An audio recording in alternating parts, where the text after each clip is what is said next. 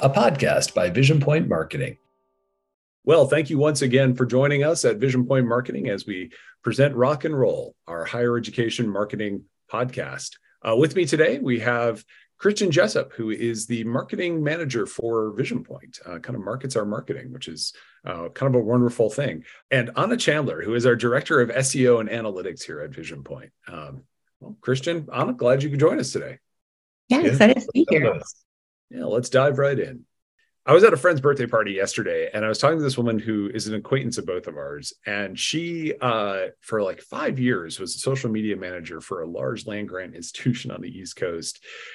And, uh, you know, I was saying, like, how are things going? And she's like, it is so much better now that I'm not a social media manager. And it just, when Threads was released, I know we saw all those memes of people, you know, uh, hilarious memes about social media managers just kind of freaking out. But um, I feel like this was like yet another thing that makes what is probably one of the hardest jobs on campus um, that much harder uh, to do, like yet another channel. And so, um, yeah, I'm just kind of curious, Christian as well. You know, where what are we what are we thinking is the the fallout so far from the Threads saga? I will say, I think that Meta moved really fast to get threads pushed out when it did to take advantage of the open space in the ecosystem, right? Because obviously, since Twitter started to fall apart, there's been a lot of competitors in the space already, right? There's like Bluesky, there's Mastodon, but all of them have the issue of you need enough people there for it to be worthwhile to have people bother to move there, right? Whole chicken and egg scenario. Meta has the huge advantage of already owning just so much of the global space. So many people already have an Instagram account or are at least familiar with uh, Meta from, you know, Facebook or WhatsApp. So why not? It's it's right there right? So you have so many people who just click on it. They're not necessarily going to post but they now have an account. So you have millions of people sign up right? That was like the fastest growing app in human history. Now you have enough of a user base for it to be worthwhile for more people to join in and join in. So i think Meta had that huge advantage of already having a captive market space I think the question now is what will they bother to do with it? Because having gained all that awareness and attention, um, they haven't really added a whole lot of new features since then to really maximize the, the use of threads, whether from an organic social media posting perspective or from a paid media perspective, right? There's no advertising on that yet. In fact, um, threads activity is still coming in as Instagram into GA4. So you can't even distinguish your efforts on the two places yet. Yeah, I think that speed to market on it is like really important because on the one hand, it really benefited them that they saw this gap and they just rushed to fill the Twitter gap as quickly as they could. But on the other hand, we really seem to have what feels like a beta or unfinished app. I remember I was surprised. I immediately signed up for um, both a personal account and a Vision Point account and started threading, posting. I don't know what we want to call it. And I was using hashtags. And then I looked at my post and was like, wait, hashtags aren't a thing on threads. You can't click them, you can't use them. Um, you know, there's not a followers page. So when you open it, you're just seeing like the AI created feed of what threads thinks you want to see. Sometimes that includes your followers, sometimes that doesn't. Um, so it's interesting to see this app that largely feels unfinished because there's just basic features that even Meta has on Facebook and Instagram that haven't been implemented on Threads yet. Um, but to your point, it's a huge advantage. 100 million um, people joined within the first week. And so already having that brand familiarity, Instagram being able to say, hey, why don't you join? There's already all these people, all your friends are already over on threads. That was a big advantage for them. And if they're able to make it in the long run, I think that that'll really be the foundation of why. And I wonder too if that lack of a following page helps with that discoverability right now. Because if you're a smaller influencer, right, and you move over to threads, it's easy for you to just show up now in a whole bunch of people's spaces, get a bunch of new followers. Ooh, this seems really promising. I'm going to keep posting on here. I feel like in some ways Threads is either an experiment and they're going to do something that no one's ever done before in terms of doing a big launch and then just getting quiet and then building up building up uh, capabilities and then just go crazy with it um, or we're going to read the uh, Wall Street Journal article in a few, or the Wired article in like six months about how this was all just like a massive troll between Mark Zuckerberg and uh, Elon Musk, like in ahead of their steel cage match of like, oh look at that, boom, I just did that, um, and that was always the intent. I feel like, given the history of the last uh, 15 years, that that is, um, you know, not out of the realm of possibility. But I think to the point that I think uh, that I hear here is that um, you know such a meteoric rise uh, to fame, like you said, the, the fastest growing app in human history, which is a funny sentence, right? Because like 20 years ago, apps were like what you got at Applebee's uh, before dinner. You know, it was like, can we spring for the boneless wings? We can. Like, here's my apps. So like the fastest growing apps in history, I guess would have been like the blooming uh, blooming onion at uh, Outback or something like that. Now we're talking about these like actual actual applications. It's funny how much that has uh, dominated our lives. But but seriously, I do wonder to what extent um, is there a plan B for Threads? Because I feel like if there isn't, or is there a stage two? Is there another shoe to drop? And and I think that's the unanswerable question because I think as we're saying right now, there just isn't the compelling feature set to really make this the the hot new uh, social media application. Maybe I'm wrong though. I don't know. Yeah, I don't think Threads is yet the place that you have to be, right? right. Like if, if you are a college and you don't bother to update your Facebook page or stay present, you are going to have people posting questions and you're not responding. And there's going to be a clear, clear gap to people, right? Threads isn't there yet. Um, I don't obviously know if it'll ever be. Um, but I will say, I do really, really strongly suspect that Meta will be adding more to threads as it goes, right? Um, it's such a clear opportunity of them to offer a new advertising space in a way that they don't really have right now because you know it's pure character count right? Pure news feed um, and facebook doesn't really do that. Instagram obviously doesn't do that. So it would be a way for them to offer new touch points right between clients and consumers so why why not offer that um, I think though the thing to keep in mind is like from our perspective as a user, we see threads launch and then nothing happens. And you're like, oh, is it gonna die? Is it the next Google plus? Right. But plus, right, yes. Meta is such a behemoth of a company. Everything that they do has to go through so many processes, so much legal red tape and everything. I mean, thankfully there's a lot of legal red tape on what Meta gets up to nowadays. Um, and so what looks slow to us is probably actually fast paced behind the scenes right we just don't get any of those details and i think we're we're especially noticing that because we keep seeing all of these news stories come out of X nay Twitter, where Elon Musk decides to do something and doesn't care about any consequence, legal, financial, brand value, ethical. He just decides to do something and it's immediately done. And we're like, oh, that's so fast. Why can't Meta move that fast? Well, Meta is like being a grown up, responsible company. I mean, one of the other things I will say about threads is first of all, I feel like its culture so far, um, to, like every app has a culture, and its culture so far does feel more fun, feels more human. Um, you know, whereas uh, Twitter feels like a custody battle uh, for for a kid you're not even sure you want. But uh, the um, but but the but the the sides on threads right now um, you know, it just it has that sort of fun feel. I remember when it first burst out earlier in the summer, everyone was saying things like, "Oh, yay, this this feels like what social media was supposed to be. This feels like what social media was." So, it'll be interesting to see if they can become that you have to be here kind of platform um, that it would take for it to really um, be that Twitter replacement that everyone's talking about, while still managing to keep it, um, yeah, just enjoyable again. Uh, and so I, am curious to see where their strategy evolves uh, with it. But I do also want to say that as that strategy evolves, it's almost as if those initial memes were off base. That uh, this isn't something that you have to slam into and, and jump on right away. Thankfully, I think we have a little bit of time to uh, utilize it, experiment with it, just kind of see where it goes. And then as functionality improves, if it does, uh, if uh, that second stage is out there, um, you know, folks will have an opportunity to master this thing before it's just suddenly thrust upon them. So that's to me, this could be like a best case scenario. For what it's worth, I do think it's fun. I have zero followers, but I still enjoy posting on threads.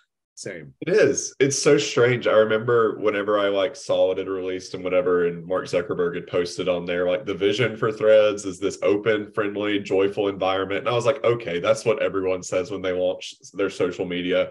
But it's strangely so far, like the vibes in the first month really have been this like fun, friendly, non-threatening place as opposed to like you said twitter i can't scroll through my feed without seeing people arguing about anything and everything. And threads, I mean, maybe the algorithm just hasn't brought me to the argument side of it yet, but it really has been a much more easygoing, friendly place for interactions between people, between brands, like just lots of positive interactions. And that has been an unusual thing that I didn't expect to see sustained through the first week, let alone the first month. So like you said, Dana, I'm curious as it grows, as it evolves, will it be able to keep that and distinguish itself maybe through that rather than distinguishing itself even through functionality? Yeah, the lack of discoverability is annoying, but I do think the algorithm is honestly pretty good. I mean, I got on threads and within like an hour or two that first night it figured out like oh you want to see all of this book content right my library hold list like tripled in the first day of threads launch so it knows what it's doing a little bit it's similar to TikTok in that respect. I think I was so frustrated when I first downloaded TikTok because I was like, none of these videos apply to me. And I kept scrolling and I was like, no, I don't like this. And then as I gave it time on the platform, I started to see more videos that I liked that might apply to me. And then that led me to more videos. And it seems like Threads is sort of the same way because of that algorithm. You have to spend time on there to, for it to kind of cultivate and see what your interests are, where are your niches on this platform. So it takes a little time, but I do think it gets there. That's that's a really interesting thing because yeah, Christian, I'm with you. I felt like TikTok in uh, 2020, back in the pandemic, when everybody was jumping back into it. Um, I felt like it was hours of scrolling through something, convincing yourself that the next one will be the good one. uh, and then you're right, like the algorithm figures you out pretty quickly. Um, and I've noticed that the algorithm seems to be getting sharper on other meta properties as well. Um, Instagram, uh, for example, the algorithm, at least in my personal experience, seems to be sharper. And so I think for a lot of higher ed marketers, that that is the potential good news story out here that that when the algorithm is tighter, um, that tends to lead to fewer wasted impressions and, and the ability to connect with folks. Um, I'd also say though that where I see an opportunity for threads, and it'll be interesting if they pick it up, is you know TikTok and Instagram Reels have really, and to some extent Snapchat, but really TikTok um, has owned the visual and video based social media space. Twitter did own the text based uh, space, and there's still a there's still a replacement space out there for that. And I wonder, I don't know if that is part of the strategic intentions uh, with Threads. I guess that'll be revealed uh, in the coming months, but for I feel like particularly for higher ed marketers, you, can make such a good emotional connection with uh, video driven content and so forth. But that more informative content that's out there that that that place to be a news feed to to keep people updated to make a different level of connection um, and frankly to do so at a level that requires a little less thought in production um, that is the beauty of it. And with the shenanigans that have been happening at twitter over the past year or x now um, i think that's missing right now for a lot of uh, college and university marketers as well as communicators. And so my personal hope is that if it's threads, if it no matter what it is, if that gets replaced um, soon, that there's some sort of uh, that that that level of like here's textual uh, connection opportunities. I hope that gets. Uh, I hope we find that soon because uh, it's not Twitter right now for sure. So. And there are more characters allowed on threads than Twitter, so even more text. In fact, Anna, I know earlier in the year we we did a, a lovely podcast conversation around uh, you know what is happening at Twitter, and and we had recommended, and it's still our recommendation for pretty much all our clients that uh, folks kind of steer clear of advertising on Twitter, just because the potential brand uh, liabilities of uh, the content has been so unmoderated and so forth that there's just too many uh, possibilities, and we're seeing it by the the numbers. Uh, you know, a bit of a decay, but you know, I'm curious from both of you, what are you, what are you seeing in the Twitter space now? Where do you where do you see all that going?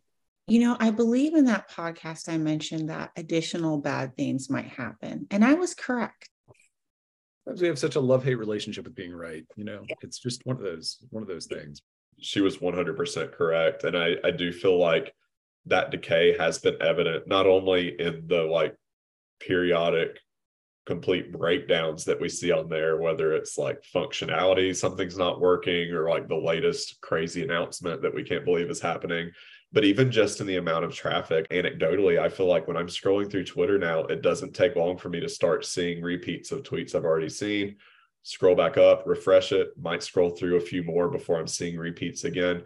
The traffic's just not what it used to be, where you would refresh and just have hundreds and hundreds and hundreds of of new pieces of content to look at. So I feel like the traffic isn't there anymore either. So even if we felt like that was a safe space for institutions to return to, I'm not sure if it would be as impactful of a space as it was, say, a year ago.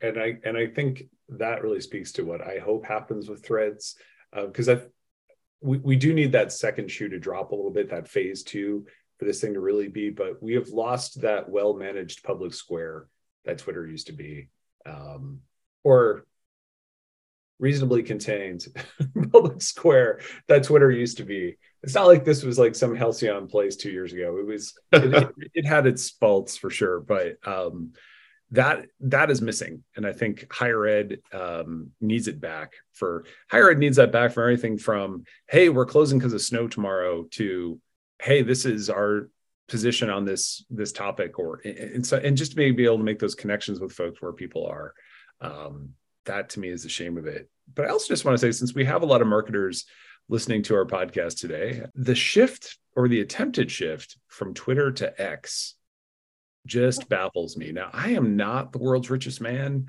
but i will say um, this is baffling to me, right? Like they had achieved whatever marketer uh, dreams of being able to do, which is to make your make your brand a verb right? We weren't saying hey i posted this on twitter. We were saying hey I, he tweeted this. I tweeted that uh, kind of thing. Um, to then say no we're going to get rid of all of that. We're going to get rid of the blue bird which is ubiquitously and instantly i just the amount of brand equity that is there that has been tossed away is crazy. When we have presentations many times to university leaders about brand and, and why you need to invest in your brand and so forth an anecdote that I always love to share. Uh, just before the financial crisis in 2008, uh, the Ford Motor Company saw that uh, a big crisis was on the horizon and they wanted to hoard as much cash as possible. And it's interesting because Ford was the only uh, American car maker that didn't go bankrupt, didn't need a bailout. And it's because they had this foresight so they mortgaged literally, literally everything uh, that the company had to borrow as much cash as they could for this impending crisis. And do you know what the number one asset that they uh, were able to uh, get the most money for uh, to borrow against was the Ford Blue Oval. Um, they actually were able to mortgage that, and the way that works, of course, is if if the company went busto and they couldn't pay back the loan against that, then that IP, the the right to use that Ford Blue logo and the Ford name on products, would then just be bought and sold to the highest bidder.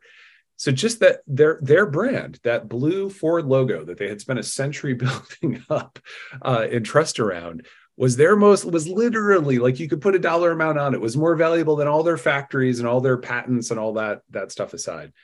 Think about what Twitter has achieved in the last 15 years around that equity of the word Twitter, uh, that that blue bird, of of what Musk actually paid $44 billion for, that was probably the most valuable asset. And now they're literally just dumping it in the street and say, you know, literally just locking it up and saying, nah, we don't need to do that. That that just as a marketing from a marketing standpoint, that just utterly baffles me uh fully through. And I I don't know. Maybe there's some uh, grand strategy out there that um, is going to unfold. I know there's talk about an internet, an app of an everything app, and all that stuff. Uh, which again, for me, everything app that is that fried uh, uh, blooming onion right there. I mean, come on, that's like a meal within itself.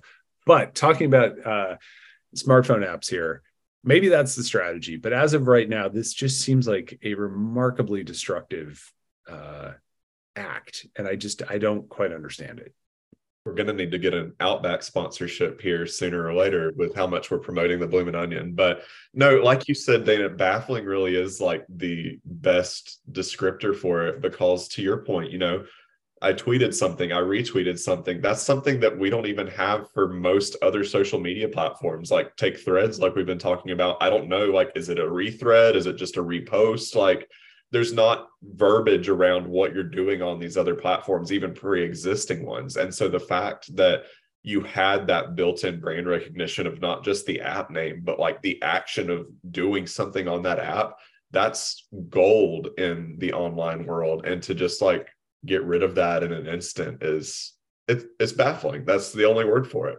The thing about replacing Twitter, not only are you throwing away all of that brand recognition, but you're doing it to something that is all like so amorphous and unknowable, right? It's not like he was like, oh, instead of Twitter, I want this to be called Squeaky forever.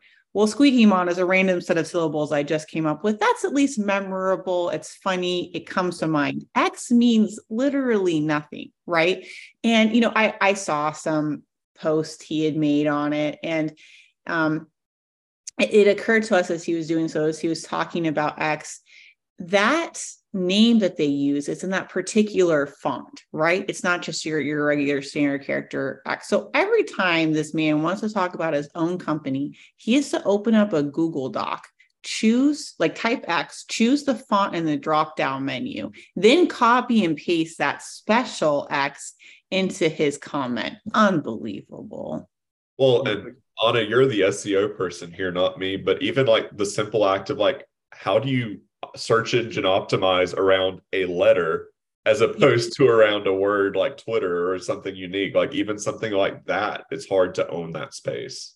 Squish exactly. would, would, I mean, Squishamon, you already own that keyword like from day one.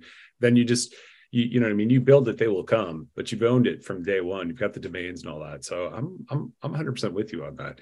And I think there's actually some interesting lessons for higher ed marketers in here as well there are a lot of programs right now that are that are really trying to uh, get off the ground. We talk to institutions every week who are trying to launch new programs, interested in launching new programs, and so forth. What you call something is so vitally important. You know, in the SEO space, where do things like program names and all that? Where how does that play into into SEO? Yeah, that's a great question. I think that's actually something that we um, can run into difficulty with because there's sometimes a pressure to name a program a, a certain label because of the institution's needs, right? But those needs don't always match up with the way people are actually searching for the program name. Um, and so now you have this um, very concrete, specific 20 word label, right? That that we need to paste all over the page because that's what it's called.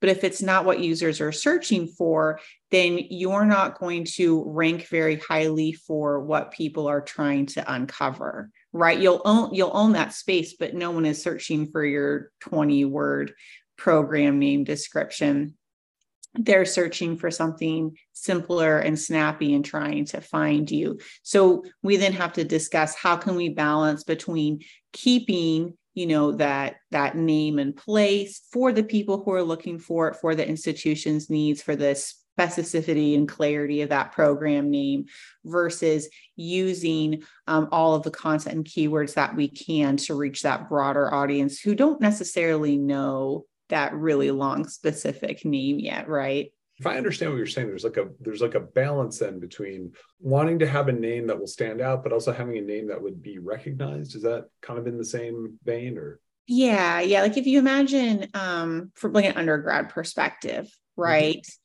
um, maybe I know that I want to get an English degree, but I don't know yet that there's so many variations of that name. Is it English literature degree? Is it English major degree? Is it BA Um, in literature, is it BA in English? Do those distinctions between the literature and the English degree matter? Right? All of those questions are um, important, but not yet known by the person doing that search. So they're they're going into this with their best guess hoping that they uncover something useful right so as the institution we want to make sure we're reaching that person no matter what specific search term they're using and getting them to the relevant program page and if there are differences explaining that to them and walking them through you know here's the best match for your potential degree um, and so if we get to kind of concretely wedded to well in the course catalog we've always called it BA in lit, period, not even literature. This is what it is. So we have to keep it that way.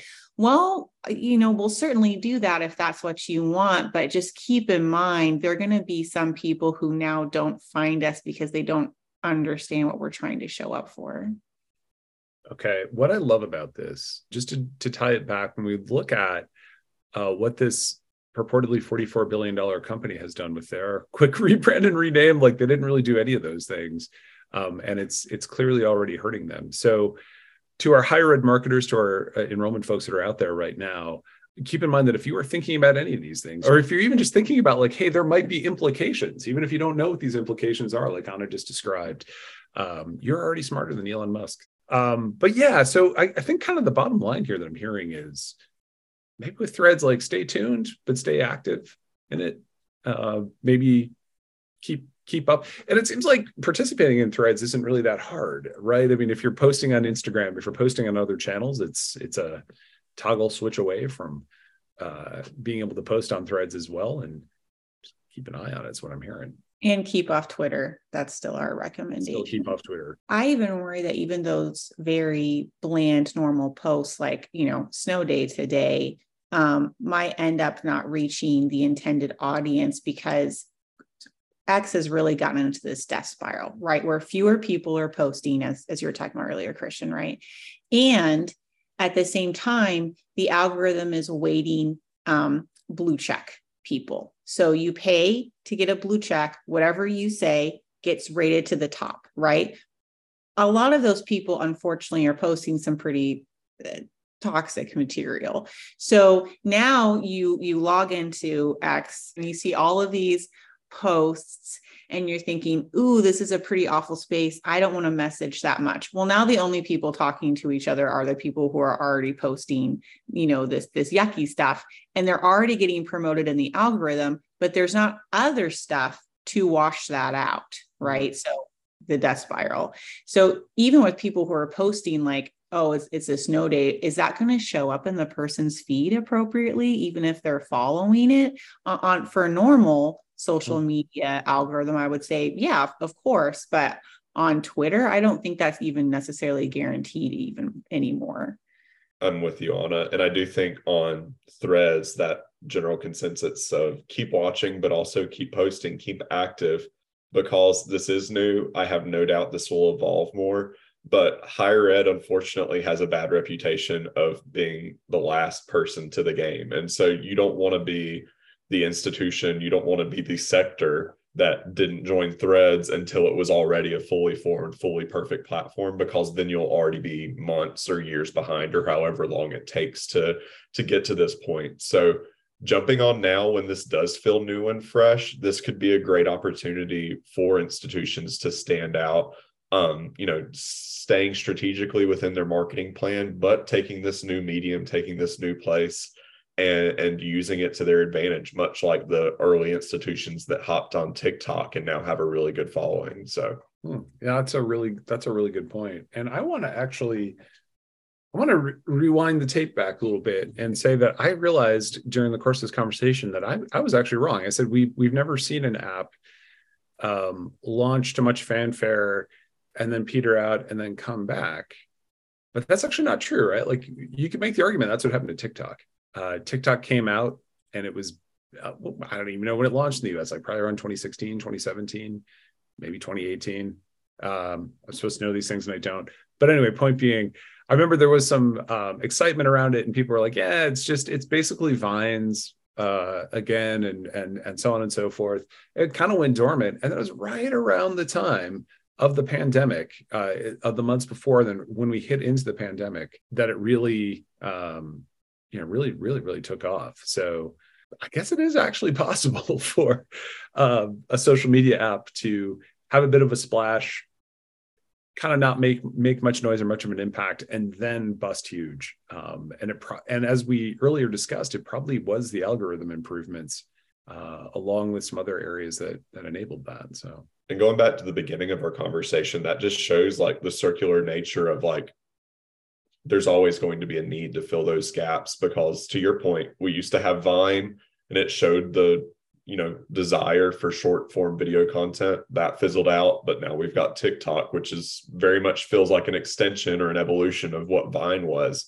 And this could be what we're seeing with threads night right now. We could be in that early stage of people want short form written content whether that's informational whether that's fun or funny and they aren't getting that from Twitter or X anymore. And so that might be what we're seeing on threads. I would argue too that TikTok is the reason Elon Musk is never going to get his all in one app, right? Because he, he wants WeChat, but for America. But the reason that that and TikTok can exist as it does in China is because they have very different legislature uh, than America. I don't think he's ever going to achieve his dream here. It's it's interesting too from a not to get too philosophical but the that whole concept of like we become what we fear. Um when you think about like what WeChat has in place WeChat is many many things. And and for those who aren't um, totally familiar WeChat is in China. Um, and it is it is really an everything app. It's a social media app. It's an e-commerce app. It's a you can you can live your entire life within WeChat. Um, it's also an instrument of social control though as well Mm-hmm. Um, and the Chinese government, um, and we're talking about uh, the Chinese uh, Communist Party, the CCP in particular, um, utilizes it, it, utilizes WeChat data um, in tandem with its social uh, scoring system, which is really just creepy stuff where. Uh, there's facial recognition, and if you're so if you've been saying things on social media that are uh, considered um, taboo or offensive to uh, the party, you're you can be banned from certain physical locations based on facial recognition. It's just interesting because Musk has told us that that is the uh, that level of censorship and control is what he fears uh, most for the Western world, and yet he's trying to create the app that would empower that potentially to happen. So it is kind of an interesting paradox. But yeah, I do think the uh, possibilities are are wide open for Threads, and I don't think we should be ready to scratch off the list just yet. I will say when you gave us the example of the the app that didn't make too much of a splash but had a big comeback, I was thinking like mozzarella sticks, boneless wings. I was trying oh. to think that, but you actually meant an app this time. So I actually meant an app that time. Yeah, yeah. What are some apps that have made a comeback? Uh, mozzarella sticks. You know, those are. I feel like I'm seeing those more often these days. I don't know. I think mozzarella sticks are like the Facebook of apps. Like. Mm every a lot of people like them right? They're pretty popular but they're they're not the app that like everybody loves anymore.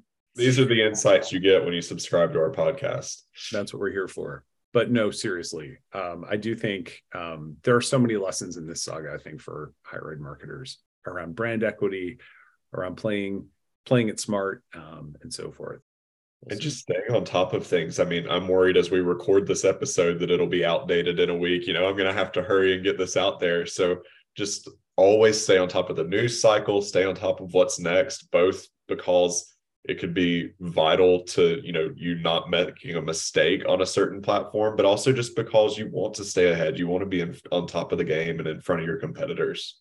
All right. Well, uh, once again, this was Anna Chandler, Director of SEO and Analytics here at Vision Point Marketing, and Christian Jessup, uh, our Marketing Manager here at Vision Point. Um, really appreciate the conversation from both of you. This is really exciting stuff. Yeah. Thanks, Dana. Mozzarella sticks are good, actually. they are. They are. And and you know, I'm I'm I'm throwing some shade on uh, stuffed portobellos, but they they they have they have their place as well um, with that. Well, if you'd like to keep the conversation going, we are on uh, all the socials and can be found just by searching on Vision Point Marketing. We can also be found at visionpointmarketing.com. Um, and shoot us an email info at visionpointmarketing.com. So, once again, I'm Dana Cruikshank from Vision Point Marketing. Thank you for joining us for today's installment of Rock and Roll.